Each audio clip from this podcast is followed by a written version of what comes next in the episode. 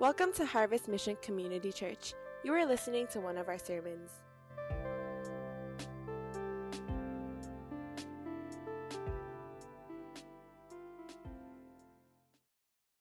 All right, turn to your neighbor and say, Get ready to hear God's word.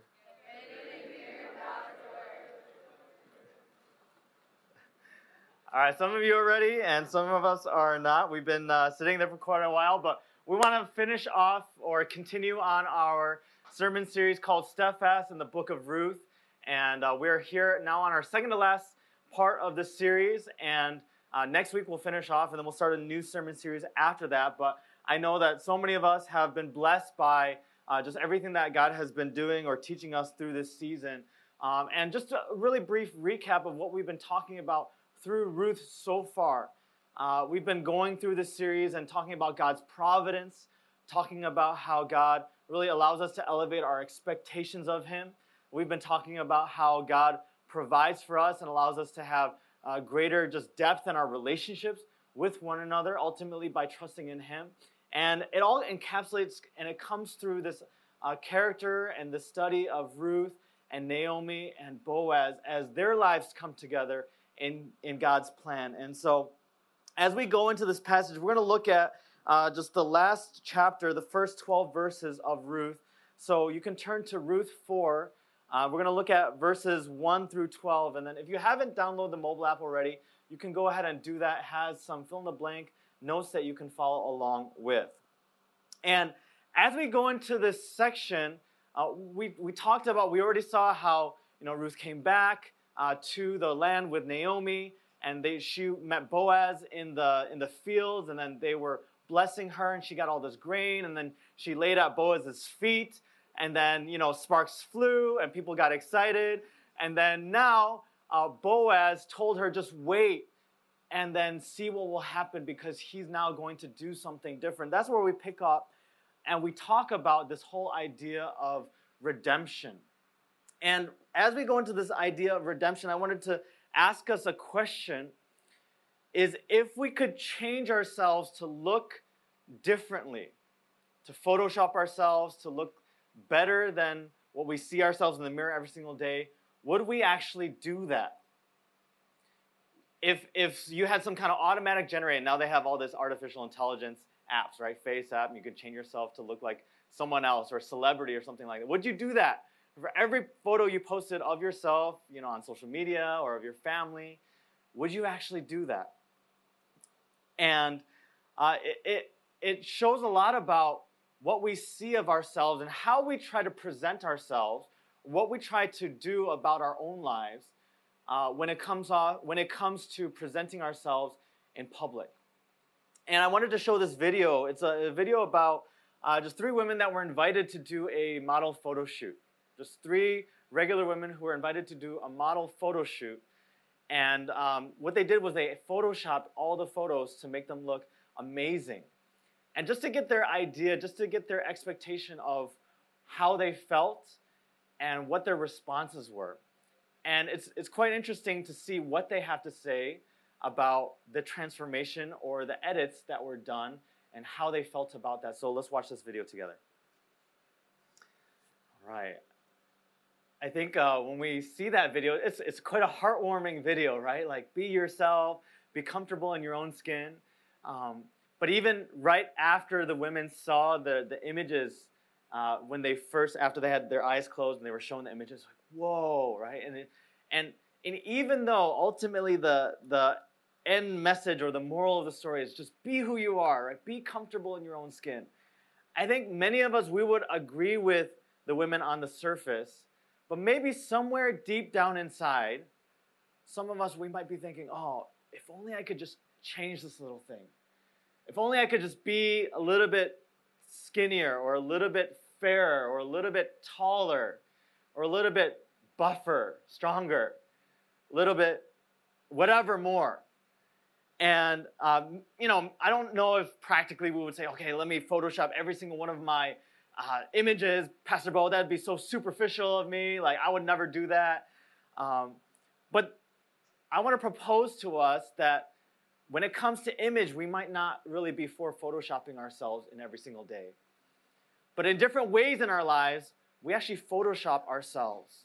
We Photoshop our lives. We Photoshop our futures. We Photoshop our relationships in small ways every single day.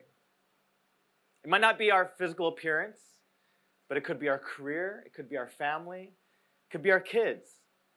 We take the life that we have and we try to make small adjustments. We present it in a certain way to live or to capture the life that we really want deep inside. Why? Why? Because we all want better lives. Who doesn't want a better life? Who doesn't want their life to be a little bit better, for them to be a little bit stronger, to be a little bit healthier, to be that much more social or have that many more friends? We all want that. But the question is for us this morning is what's the best way to attain that life that we're all looking for?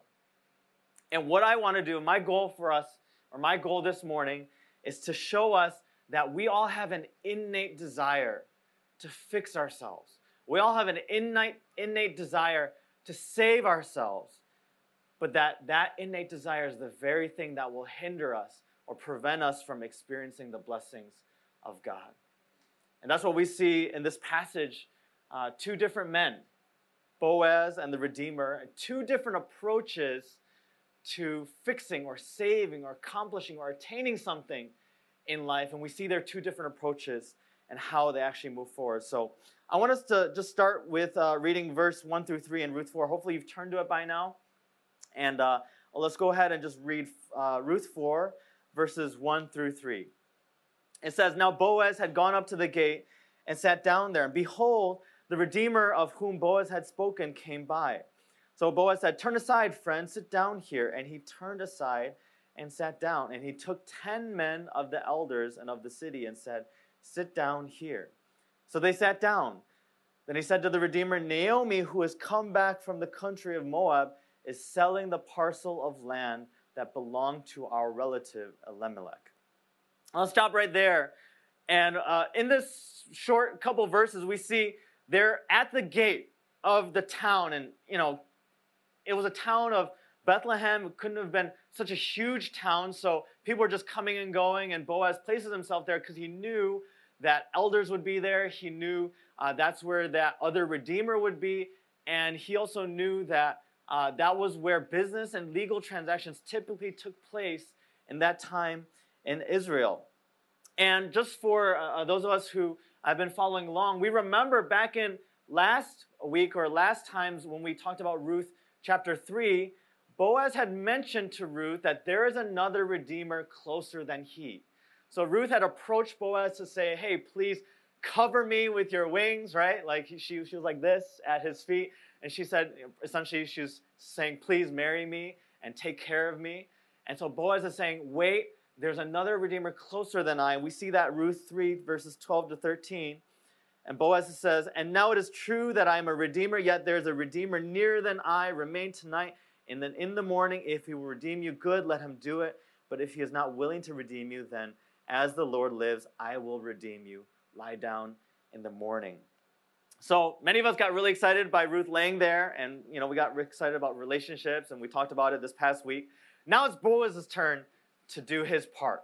So he gets up and he goes to the gate, and now we see that Naomi, he talks about Naomi is selling the parcel of land that belonged to our relative Elimelech. Well, for us to understand this whole idea of redemption, which is connected back to that topic that I talked about, sometimes we, we try to fix our lives because Naomi and Ruth's lives, they were in need of fixing.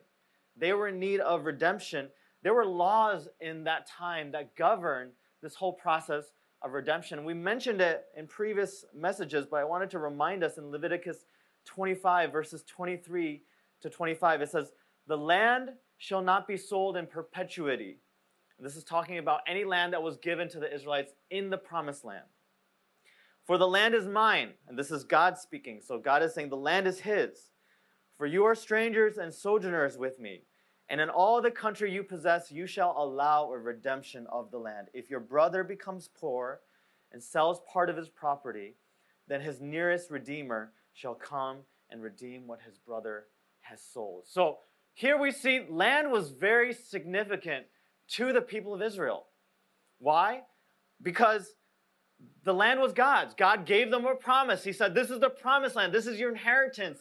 Back in, you know, Exodus and then uh, the Deuteronomy. And then when they finally were in the promised land in Joshua, we see the land was distributed among the different tribes in Israel. And because the land was God's, it talks about how the land should not be sold in perpetuity. That means that the land should remain according to the tribe and according to the family that owned it. That was important because why? God apportioned it to that family. So land was a significant part of their identity as God's people. And I think many of us we can relate to this, right? If if you if someone just gave you a flat for free in Hong Kong, you'd be like, "Praise the Lord," right? That would be very important to you. Why? Because it's your it's your source of sustenance. It's it's a roof over your head. And for the Israelite people, it's their identity of who they are as a family. It's their, it's their means of survival to farm the land, to grow crops, to sell, and to purchase different things. And so, this law here, where it talks about redemption, redemption in that time was the process of restoring the land to God's original intent. So, in the case where something happened, that, that person was poor, that person, there was a famine, things they, they couldn't afford to live anymore. They had to sell the land or they had to give up different possessions in order to sustain themselves. Then there was this process of redemption by which their family could purchase back the land to keep the land within their family.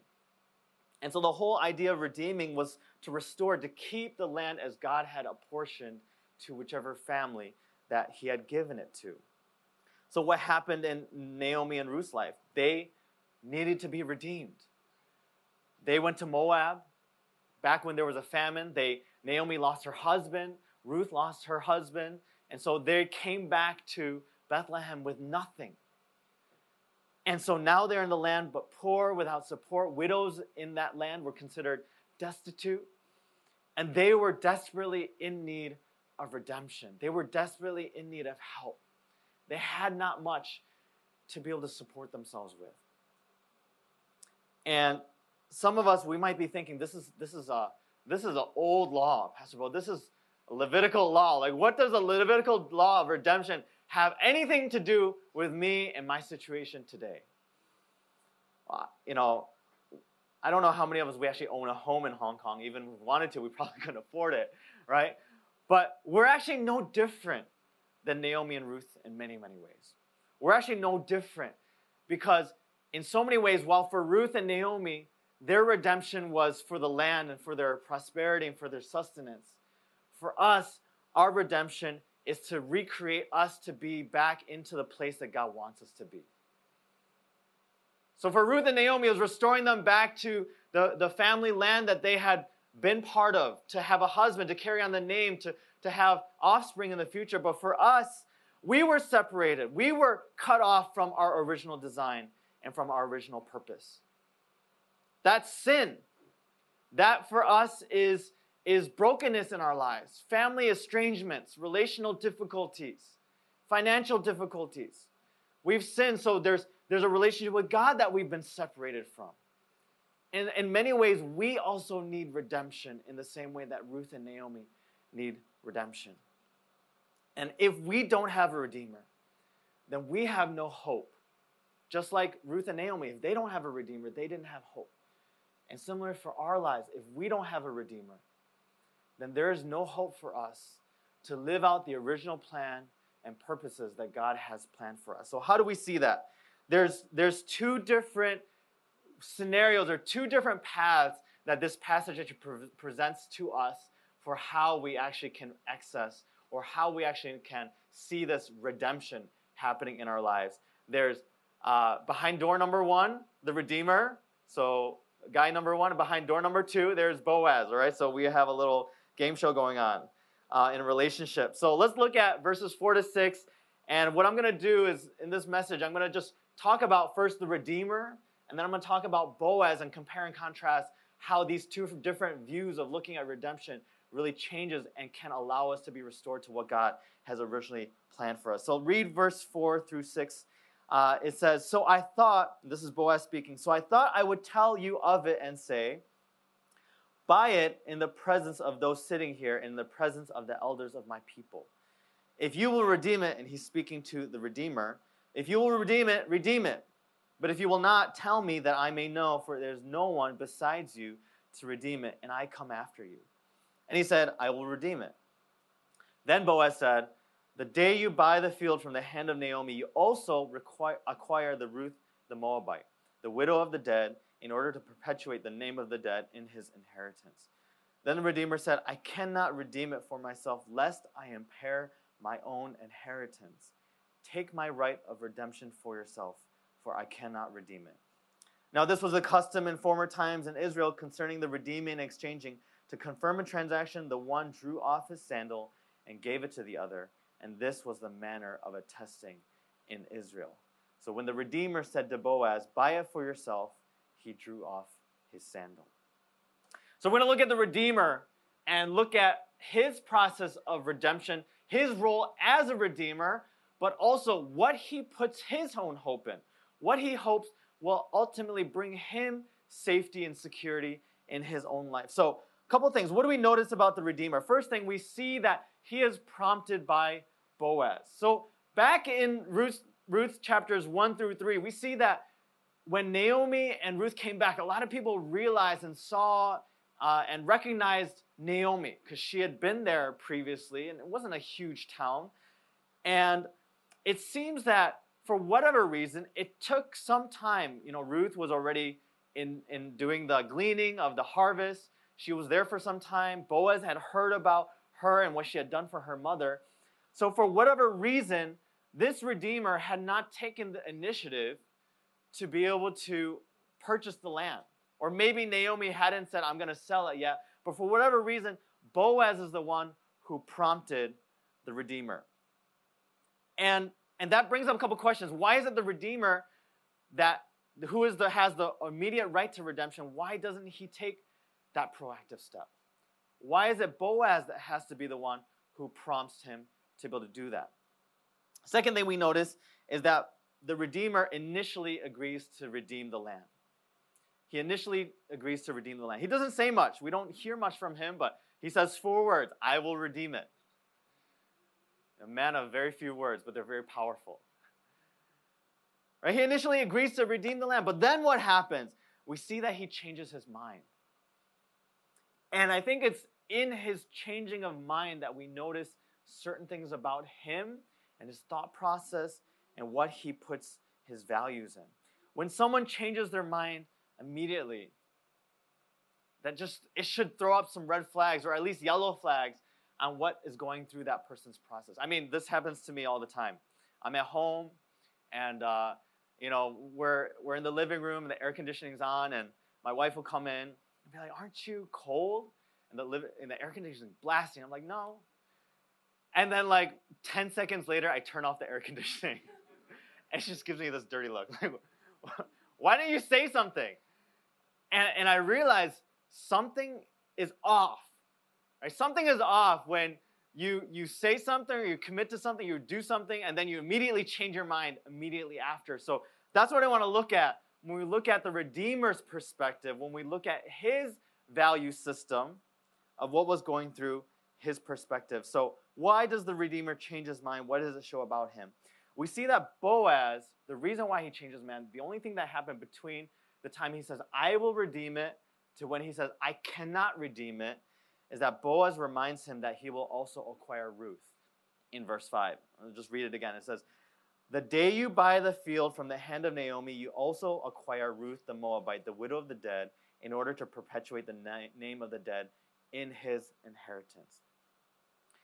This language, it reminds us of another law back in those times from Deuteronomy uh, chapter 25, verse 5 to 6. I'll read it to us in the New International Version. It says, If brothers are living together and one of them dies without a son, his widow must not marry outside the family. Her husband's brother shall take her and marry her and fulfill the duty of the brother in law to her. The first son she bears shall carry on the name of the dead brother, so that his name will not be blotted out from Israel. And so this must have been in the Redeemer's mind when Boaz mentions this, and he uses that language in order to perpetuate the name of the dead in his inheritance. Essentially, what he's saying is, hey, as soon as you purchase, you redeem this land, what's going to happen? You also need to redeem and you also need to marry Ruth. Why? Because according to Israelite law, your role as the kinsman redeemer was to carry on your dead brother's inheritance.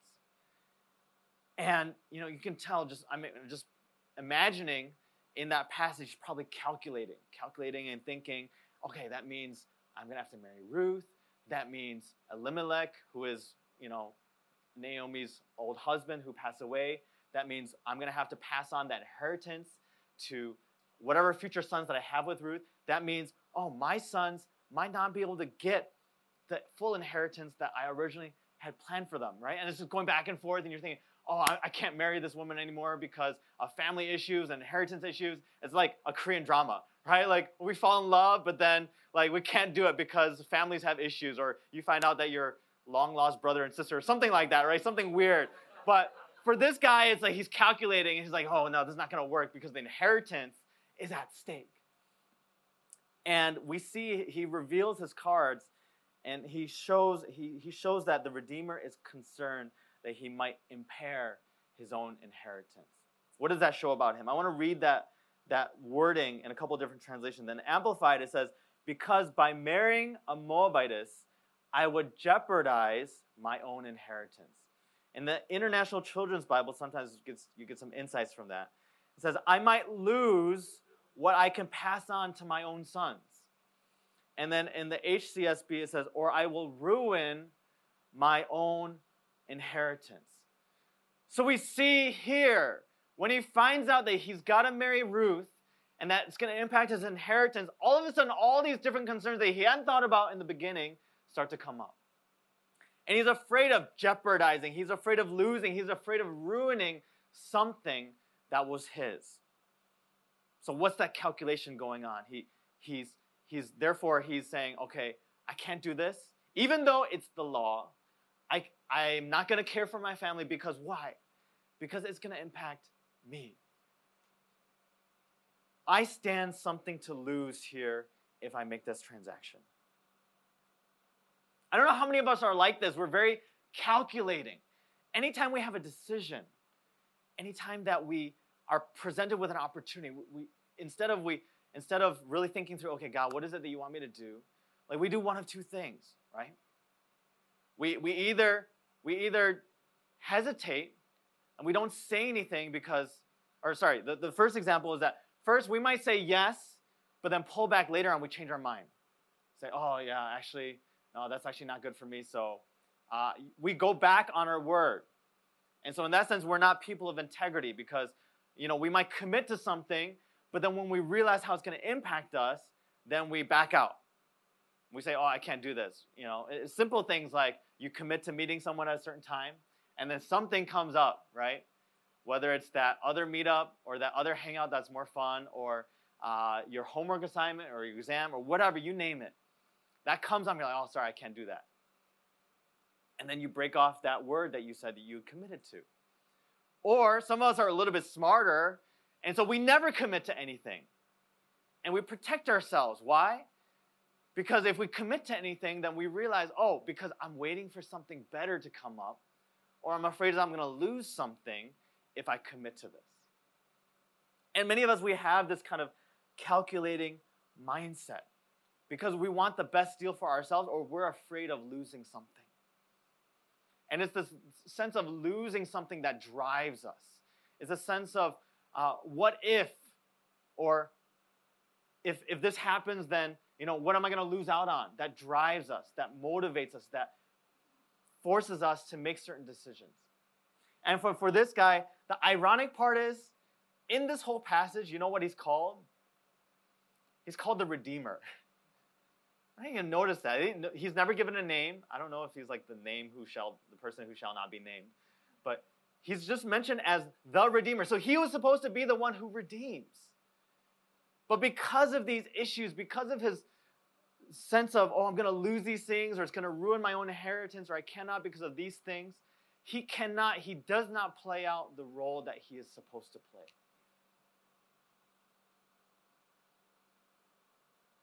And And I think for many of us, we, we fall into the same category.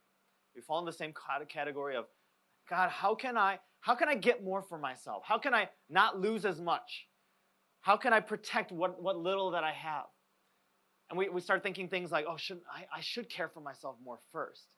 I, I got to make sure that my needs are cared for. I got to make sure that I get enough sleep. I got to make sure that my finances are doing well before I could do anything for anyone else. But we don't realize that it's with that kind of self first mentality that we miss out on the good things that God wants to give us. And it's not just material things, it's just in our attitude, our perspective. I, I remember I, um, I have a very bad relationship with playing guitar. Me and guitar, we just go way back, and then we, we have like a lot of history, uh, especially on missions trips. So there was a time when uh, I was on a missions trip and we were in Indonesia, and my and I was for whatever reason, I, and now looking back, it was God's providence in terms of like exposing my issues.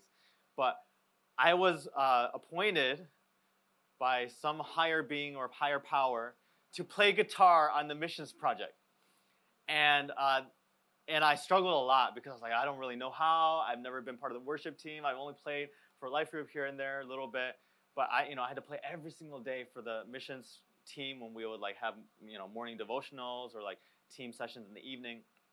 And I remember like my main goal, and I was like, okay, you know, because I'm appointed, I want to, I want to figure out this guitar thing.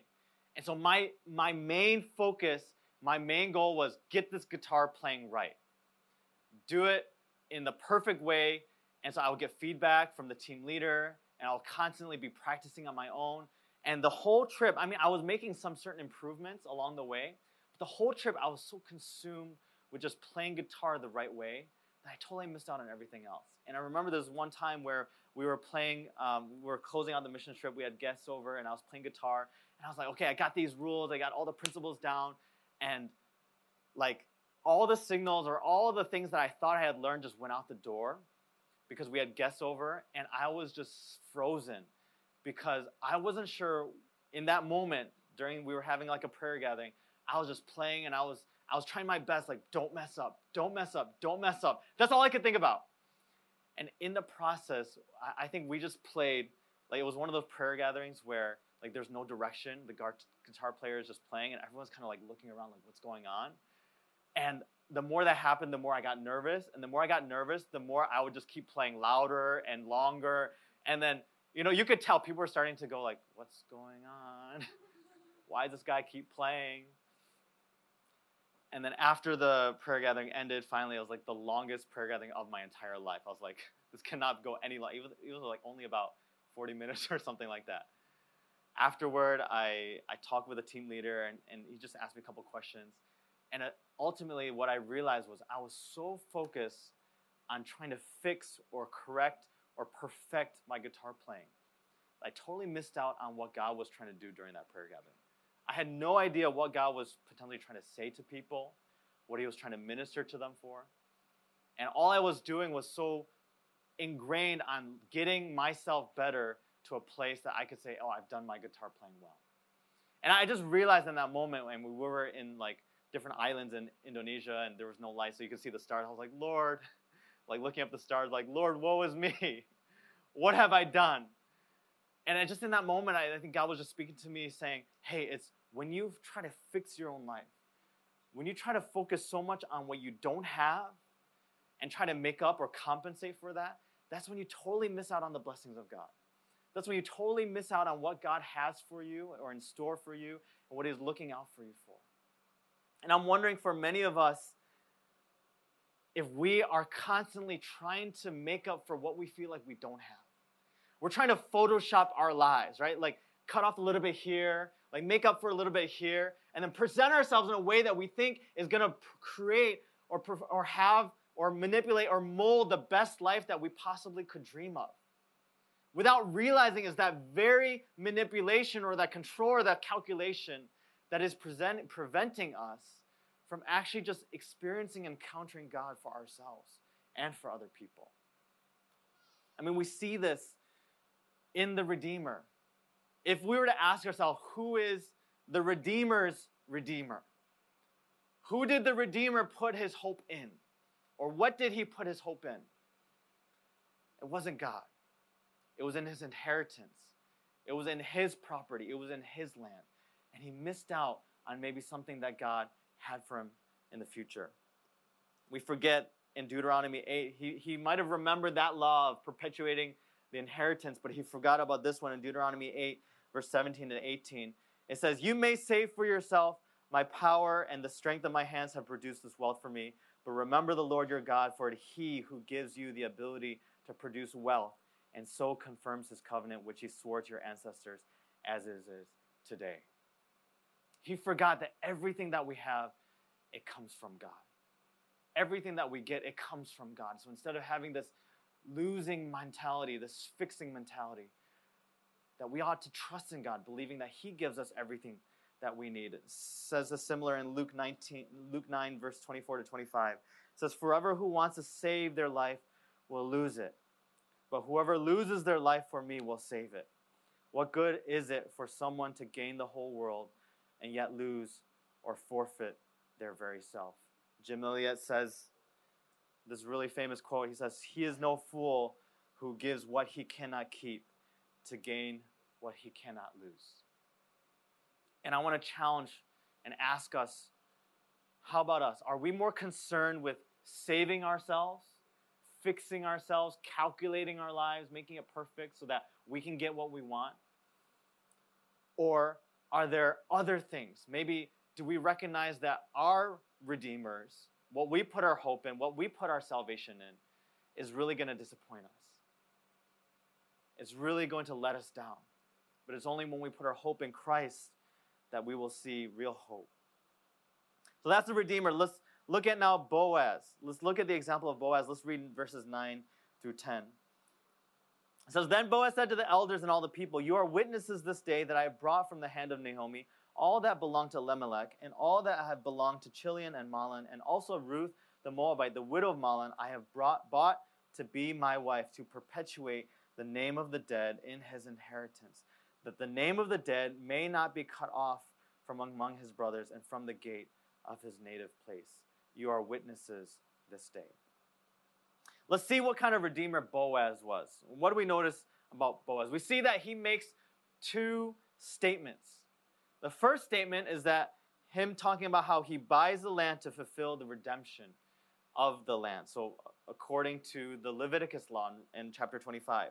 Second statement he makes in verse 10, where he's talking about Ruth, he says he intends to marry Ruth to perpetuate the name of the family, which is also in accordance with the Deuteronomy law that we read just earlier.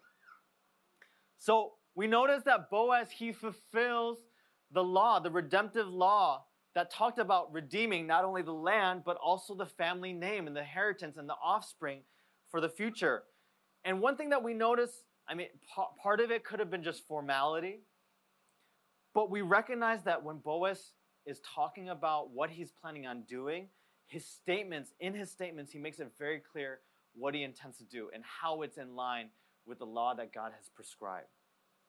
He very specifically talks about how he has now bought the land that all that belonged to Elimelech and Chilion and to Mahlon.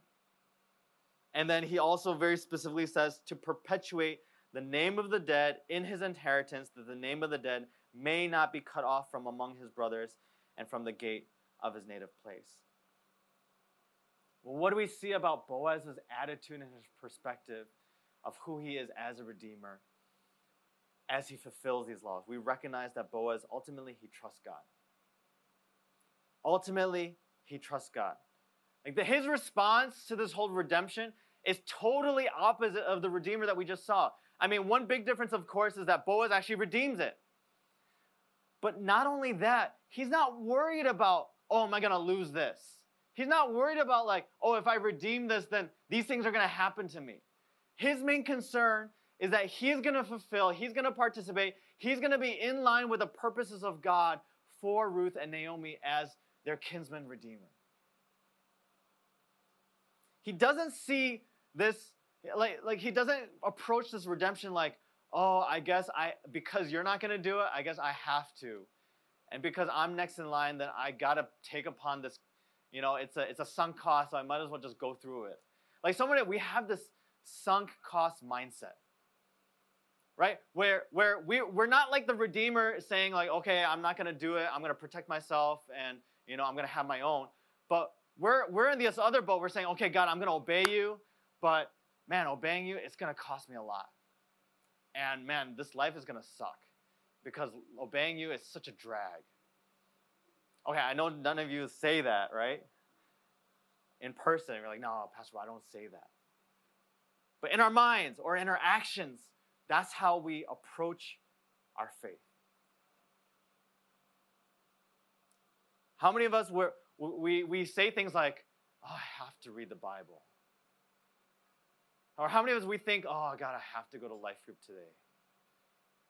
Or like, oh, I have to, oh, it's, it's, the offering song again, I have to give. If I don't give, then you know people are going to see I'm not coming out of my seat to go to the little offering box and I'm not putting my envelope in. And people are going to see me and they're going to look at me and they're going to judge me. We, we have this like sunk cost mindset or this I have to or this obligatory mindset as if obeying God is a chore. As if obeying God is taking something away from us and we give it to God and we get nothing in return, or God has not given anything to us.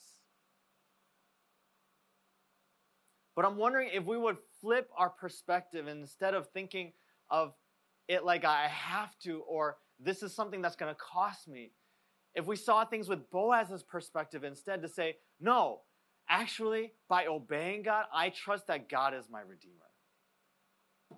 That's essentially what Boaz was saying. Boaz is saying, I trust that by obeying the law, that God is going to provide for everything that I need, everything that I, I desire, everything that I hope for, everything that is going to come in the future. God is my ultimate redemption. Yes, Boaz is the kinsman redeemer for Ruth. But God is the redeemer for Boaz and his whole family line. And I'm wondering if we would get out of this mindset of, oh, I just have to obey because God requires of this, uh, this of me. And it's a loss to me and i somehow gotta make it up for in other areas of my life. Because i gotta because i gotta spend this time praying or i gotta go to life group then i gotta work so much harder in these other three hours that i have so that i can still get ahead of my job. Some of us are so consumed with our careers that we miss out or or we're so we're so fixated on time time is our redemption time is our redeemer and we don't think that God is our Redeemer. So then every single moment in time, we fill it with something. And because we fill it with something, we're so stingy with our time that we can't really love people well. We can't really see what God wants to do with just being available to serve someone else, to love someone else. I'm wondering if we would switch our perspective as we look at who God is. Let's see what happens in light of that. So Boaz trusts in God, and in light of Boaz trusting in God and actually making that redemption, we see in verses 11 to 12 what the ultimate result was. And we'll close out with this last part. Read verse 11 to 12.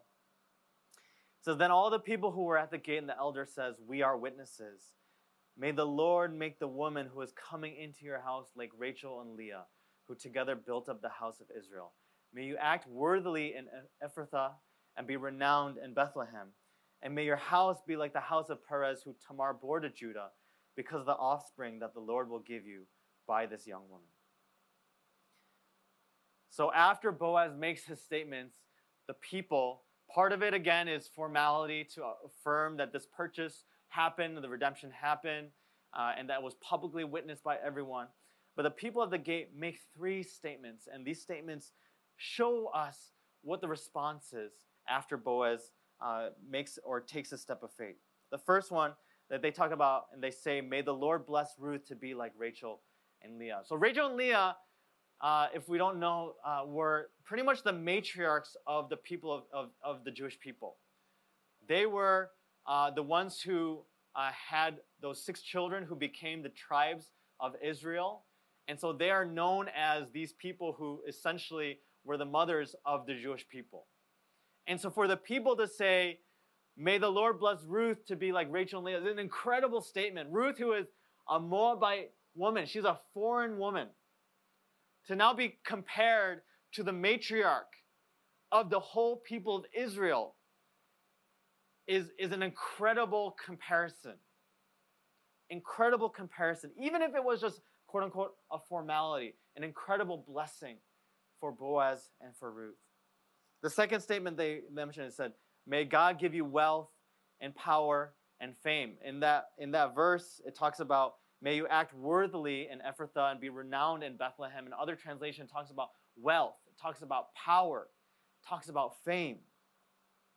And then the third statement that is mentioned, it says, May your house be like Perez.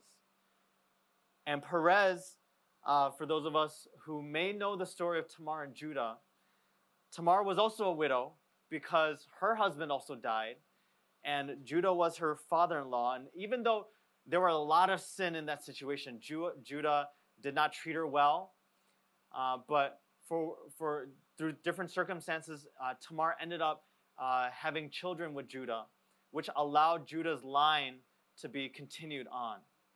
And that actually saved the line of Judah. Judah had a couple other sons, but through Tamar, was Judah's line, who was one of the main tribes of Israel, who's also the same tribe that King David came from, allowed his line to continue on.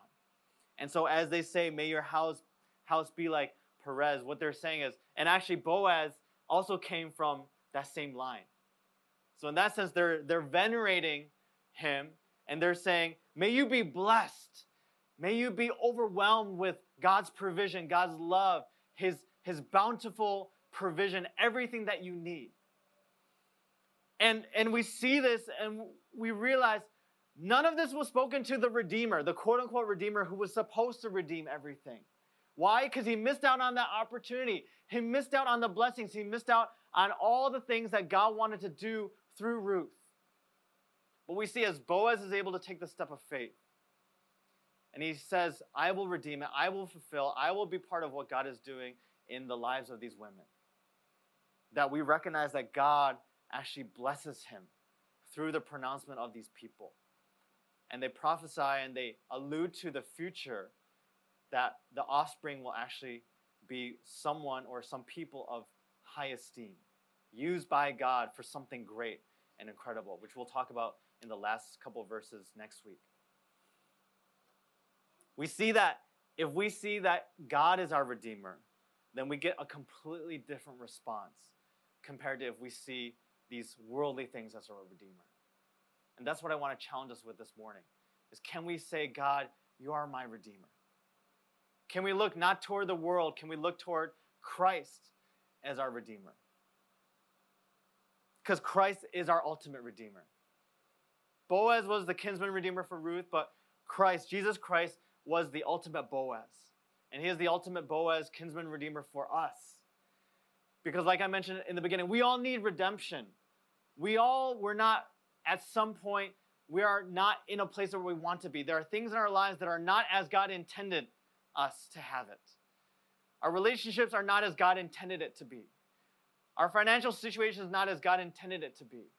Our perspective, the way that we relate to people, our faith is not as God intended it to be. But the only way that we can be restored to things that the ways that God has intended it to be for us is if we put our hope in Christ, who is our ultimate Redeemer. That is the good news of the book of Ruth. Is it is the same good news of the good news of Jesus Christ. That in Colossians verse 1, 21 to 22 in the New Living Translation says, This includes you who were once far away from God. You were his enemies, separated from him by your evil thoughts and actions. Again, we were not in the place that we were supposed to be. We, we sinned. We fell short of Him. We are separated from God because of our evil thoughts, our evil actions, the brokenness we see in this world. And then verse 22 Yet now He has reconciled you to Himself through the death of Christ in His physical body. As a result, He has brought you into His own presence, and you are holy and blameless as you stand before Him without a single fault. That is the good news of Christ.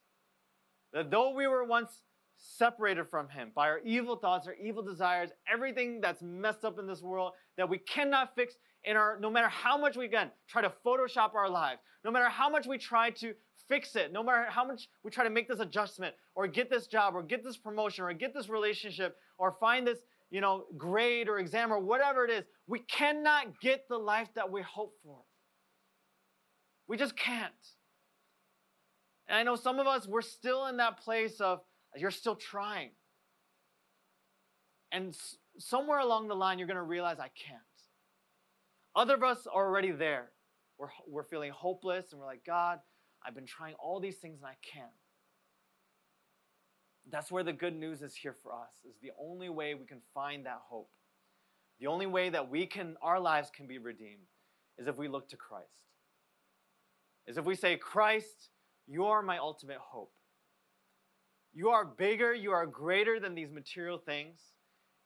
And because you've promised here in your word that you have brought me into your own presence, you are, and that I am now holy and blameless, you love me, my needs are met, I am emotionally, spiritually cared for, that I believe that you'll provide for me physically, financially, that now I can trust in you, and now that I have this hope and I have this peace, that that totally changes my life. And that's my hope and my prayer for us that we will put our hope in Christ, that we will put our hope in Christ as our Redeemer. That as we do that, that we will believe instead of trying to fix our own lives, that we'll be able to trust in God to work through different things in our lives. So that's why our one thing for this morning is that if we want to live like a life that is greater, then Christ must be our ultimate redeemer. If we have any hope for life beyond just the difficulties, the struggles, the pains of what we experience every single day, then we have to look to Christ as our redemption. Can't look to anything else. I want to give us some quick next steps as we close out this morning. The first one is just admit areas of your life where you're afraid to lose something. Just admit it, just confess it. It just starts with acknowledging or realizing or recognizing. That's the first step to any kind of change in perspective. We have to admit or recognize first for ourselves. And that might mean you have to talk with someone because you, you, it might be hard to really discover some of those things in our own lives. So I want to encourage you Talk with your LCGs. Talk with someone in your life group and ask them, you know, are there are there areas that you notice that I'm constantly thinking about what I can lose, what I'm losing, rather than what I'm putting my hope into. That's the first thing. Second thing, commit to trust God in those areas through prayer. Commit to trusting God in those areas through prayer. I think some of us we've been trying so many different things. I'm wondering how many of us we actually sat down and said, God, I want to trust in you by praying. I, I want to actually lift up prayers, both of repentance and also of just need to say, God, these are things that I need, and I don't know where I'm going to get it. And I'm wondering if God will just meet us in that time. And some of us, we have a little bit more time during the summer. What about taking a day, half day, quarter, even just an hour to set aside and just say, God, I just want to be in your presence. And I want to believe that you're my Redeemer, and all I need is you. And so commit to trust God in those areas through prayer. And the lastly is obey God by loving others selflessly. Obey God by loving others selflessly. As we experience these things, as we trust in Christ as our Redeemer, then we can't help but living out just as Boaz did. To be able to give of ourselves, to be able to be like Christ, who gave himself for all, all of us. He didn't withhold anything back. And likewise, he calls us to then give of ourselves to those around us so others around us may experience the love and see Christ as their redeemers as well. And I'm praying, I heard this past week there, there were a number of just praises of people accepting Christ. That's amazing, that's awesome. But you can imagine, and hopefully we're going to be able to hear some of those testimonies at baptism. Those things can't happen unless someone proactively sacrifices, gives, loves, and shows people love of a different kind, a different kind of care than what they can experience out in the world. For us to be able to say, God, I trust in you as my Redeemer. Now I'm going to proactively love someone. I'm going to care for someone. I'm going to give of myself. I'm going to, even though I'm, I'm, I'm tight on finances, or even though I'm tight on time, or even though there are things going on in my life, I can still love and care for someone so that they can know the hope of Christ. Let's do that. Not only this week, but let's do that even as we look toward OCR in the coming season. So, with that, uh, let's stand together, let's respond as we make Christ our ultimate Redeemer.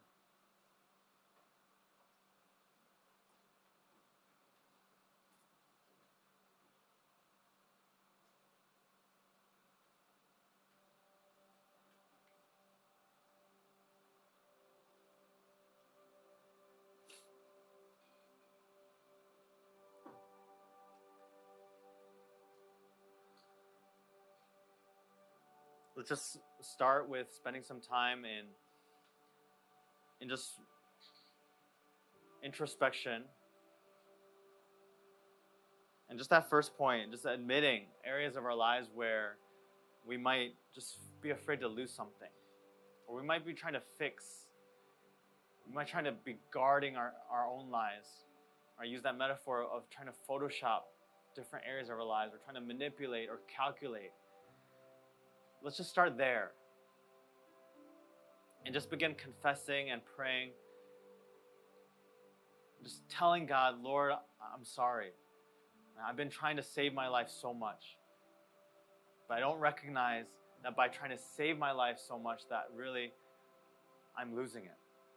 It's only by losing my life for you, Father, that I'm actually going to be able to see real life, real hope, real peace. I to encourage us that's just a simple step that we can just take this just this morning. Just to admit that to God. Come before Him. Just begin to pray whatever it is that we're holding on to. Say, God, open my hands. I want to let go of these things. Can we just do that? Can we just spend a couple moments in prayer, just confessing, admitting those things? And let's let God really speak to us and encourage us. Sometimes we, you know, we can't get our hearts to do it but it's only by His Spirit that He's going to allow us to let go. So, can we just do that just for the next couple moments? Let's come before God. Let's admit the things that we're holding on to. Thank you for listening to the Harvest Mission Community Church podcast. For more information, visit our website at hongkong.hmcc.net.